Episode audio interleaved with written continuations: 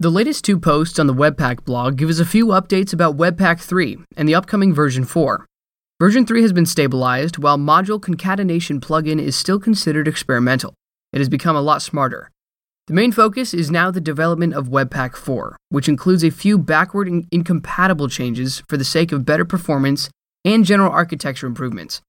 One of the goals stated for Webpack 4 is the support for WebAssembly, brought about by Mozilla's generous $125,000 donation. As you may recall, Webpack is a non-profit project crowdfunded by the Open Collective platform.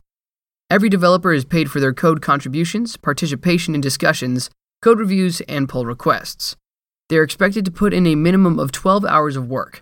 The base hourly rate is $25 and can go up to 40.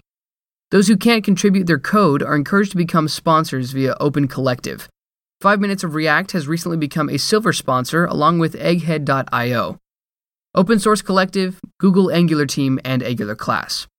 Way too many Angular guys up there, if it weren't for us. So don't hesitate to support open source projects if you get the opportunity. Next up, there is a new course on Cycle.js at egghead.io, authored by Andre Staltz. Cycle.js is a functional reactive framework, and there was a lot of hype around it at some point thanks to its fresh ideas. I'm going to watch the course. It might offer some takeaways or a whole new perspective.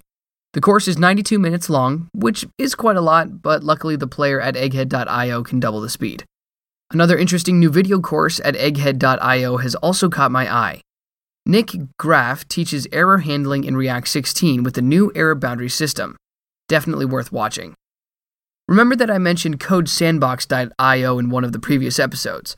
It's an online sandbox, much like JS Fiddle or JS Bin, but geared specifically towards React, offering built in support for JSX, Create React App, and a lot of other stuff we love.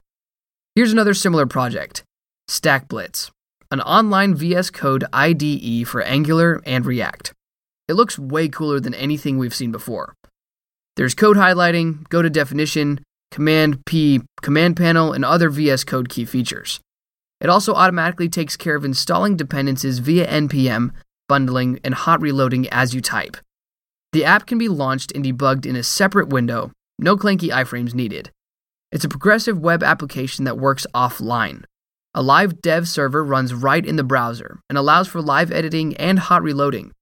You can drag an entire project folder from the file manager into the browser, and StackBlitz will load the source files. There's also an option to share your code via a widget that can be embedded into your blog posts or docs.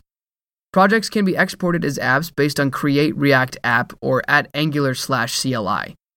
According to the developers, this online IDE can handle even bigger projects pretty fast. One example is Real World, a demo medium clone implemented in various front and back end frameworks for showcasing code and features. Not unlike To Do MVC, but resembling real world functionality. Jason Miller, the author of Preact, has tweeted a note on a project he's currently working on. It's a compiler that takes Polymer, Vue, or Preact component source code as an input and produces a highly optimized Preact component. He is still developing the compiler in a closed repository, so there's no way to give it a try until the release. But the note has sparked a lively conversation on Twitter about its potential use, advantages, and pitfalls. Make sure to take a look if you'd like to know more. Finally, I'll give you a link to the npmtrends.com that I've discovered just recently. The graphs of downloads are fun to browse. For instance, you can compare React with Angular and Vue all at the same time. Guess who's ahead and how far? Code with React and prosper.